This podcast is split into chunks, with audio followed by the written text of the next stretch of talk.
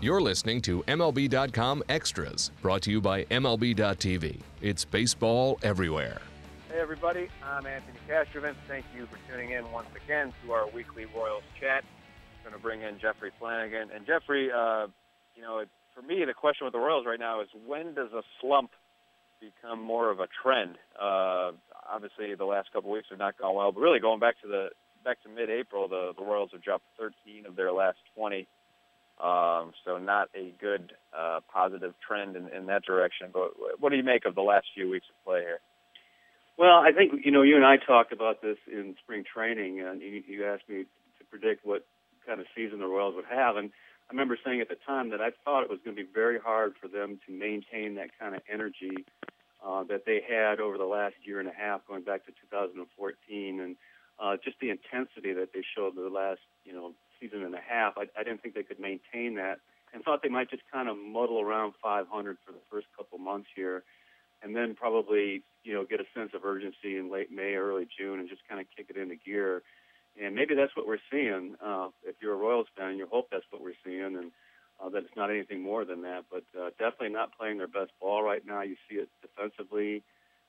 Starting pitchers um, have been very inconsistent. Um, offense obviously is very sporadic, so uh, they made base running errors. It's just not the typical Royals team we're used to seeing. No, it's not. And, you know, it almost harkens back a little bit to 2014, the way that season was, was kind of erratic, really. You kind of forget it um, because of the way it ended, and, and they go on this uh, crazy run through the playoffs get to the World Series, of course, and then that leads to 2015, where they just run over everybody in the Central and win the division and on to win the World Series. But that, that 2014 season had a lot of ups and downs uh, within the six-month schedule, and this is definitely a, a downslope right now for the Kansas City Royals, and part of that – uh, is losing Mike Moustakas to injury. Uh, he'll be out for two to three weeks with a hand injury. Uh, tell us about that, Jeffrey. Just the progression there. He obviously this is something he tried to play through and even got a big hit uh, by playing through it uh, last Tuesday, but but obviously something that was uh, unworkable after a while. Yeah, he heard it originally in Anaheim a couple weeks ago on a tag play and um, tried to play through it. Um, and most teams' training staff will allow the player uh, if they can manage the, the, the pain and, and, they, and they can perform adequately to, to work through it. Um, and he re-injured it uh, in a bat uh, the following Sunday at Seattle, kind of jammed it again. Uh, came back uh, to Kansas City, finally had the X-ray. It showed what he pretty much knew was there's a, a hairline fracture, kind of tip of a bone uh, in his, in between his thumb and his palm. Um, it's not a fractured thumb. It's, it's kind of this useless bone. It was described me that they just kind of float in there, but it can be very painful. Um, and so he, he just wasn't able to perform. Although you mentioned, you know, he did get that big hit to win the, the game against the, to tie the game against the Nationals. And if they didn't have that win right now, they'd be really in a tailspin. But um, he just got to Cleveland, could not, you know, figure he was not going to help the team anymore. So they put him on the DL, and, and really Cheslor Cuthbert, who got called up uh, a couple days ago, uh, is really a nice little fill-in because he can defend. Um, you know, he's not going to hit home runs like Moose, but um, actually did hit seven at Omaha, but a different story. But uh, he can really defend. We saw a couple terrific plays by him yesterday, and um, so that there's not a massive drop off. Certainly not defensively. Yeah, on the defense end, that's that's huge. Obviously, there's a team that uh, you know, for all the struggles here the last few weeks, at least the defense has, has largely remained consistent and uh, a strength for them. Uh, just gotta get those bats going. Um, you know, interesting dynamic, uh, not just at third base, but, but second base. Uh, we talked quite a bit going into the spring and during spring training uh, about the, so-called battle at second base that really didn't turn out to be much of a battle. It was Omar Infante's job. Christian Colon uh, did not overtake him there, but now we're hearing Ned Yost talk about uh, Colon getting a couple starts per week. What's going on there? Yeah, I think they've just gotten a, a little frustrated with Omar's defense. Um, and as you know, this team uh, is if you can't defend, you're not going to be on the field. And um, he's made uh, several several uh, unable to make several plays up the middle to his backhand, and uh, I can think of four right off the bat. And it's just it's so unlike Omar. Um, he's been much better offensively than he was last year, and his legs are really good. I mean, he's beaten out a couple infield hits, including one I think that surprised Lindor the other day in the ninth inning of, of a loss. But uh, he, beat out what was really a routine ground ball to short. So he's moving well, but uh, for some reason he's just not been able to get uh, on track defensively, and so Ned has theorized that maybe if we give him a little bit more rest each week, uh, he'll be more productive, and that's exactly what they're going to try to do. Uh, you're going to see Colon out there two or three times a week, and Christian, of course, is very, very hungry to, to get more at bats and get more playing time. So uh, we'll see that how that develops down the line. It was interesting the minute that he said that. The next time we saw Omar, he did make a really nice play off a backhand up the middle with a strong throw to first. So uh, maybe uh, maybe Ned got his attention. Uh, how about this title, uh, Jeffrey? Ian Kennedy stopper. He was certainly a stopper on Saturday. He's been very good for them uh, all year. Um, not something we necessarily expected going into the season.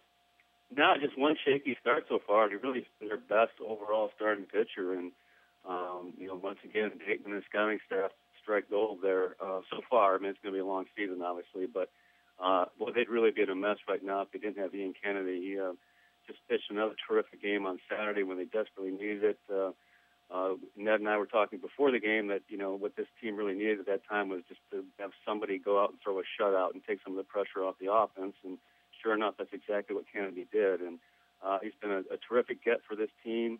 Uh, he fits in well in the clubhouse. Um, his fastball command is, you know, right now better than any starter uh, on the staff and, and maybe one of the best in the league. I, I think the last stat I saw was, and also he's getting strikeouts on that fastball. Something like 30 out of his 36 strikeouts have been on the fastball. So you're talking about a guy who throws 90, 91, 92.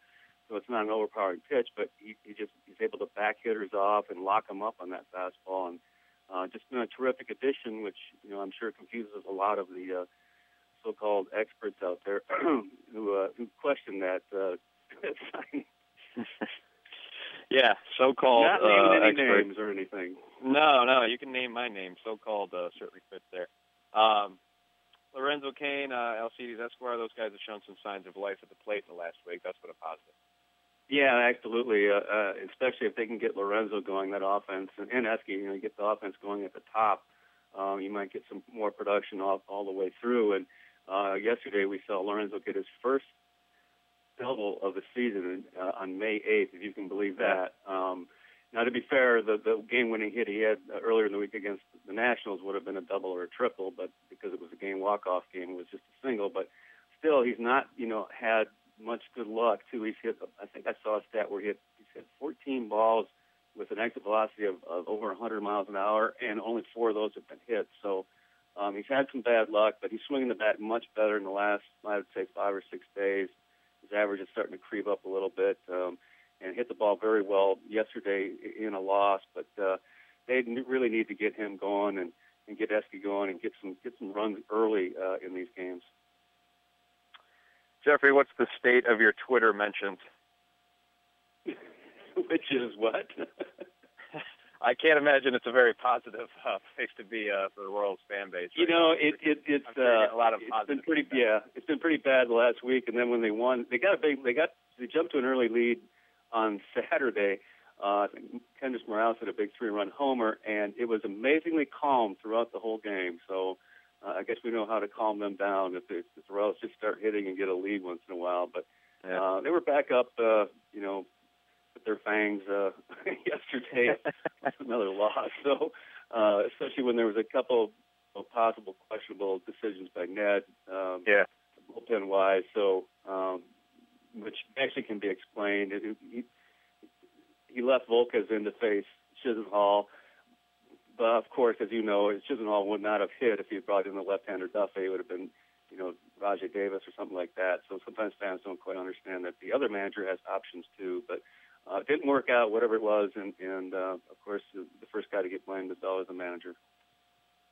Yeah, we've seen a lot of that uh, with Ned Yost over the years. I'd say he's redeemed himself pretty well. And the Royals trying to redeem themselves uh, after this slow start. So we'll see how the rest of the month progresses. But hard not to notice they got seven games against the White Sox this month. So obviously it would be a good time to turn things around. We'll continue to check in with Jeffrey Flanagan each week. want to thank him for joining us. Thank you all for tuning in. This has been MLB.com Extras, Kansas City Royals edition. MLB.tv Premium, the number one live streaming sports service, is celebrating 13 years. Watch every out of market regular season game live or on demand in true HD. Real time highlights, live look ins, pitch tracking widget, and more. MLB.tv Premium includes a free At Bat 15 subscription. Watch live baseball on over 400 mobile and connected devices. Watch at home, in the office, or on the go every night on every device. Blackout and other restrictions apply. Visit MLB.tv for details.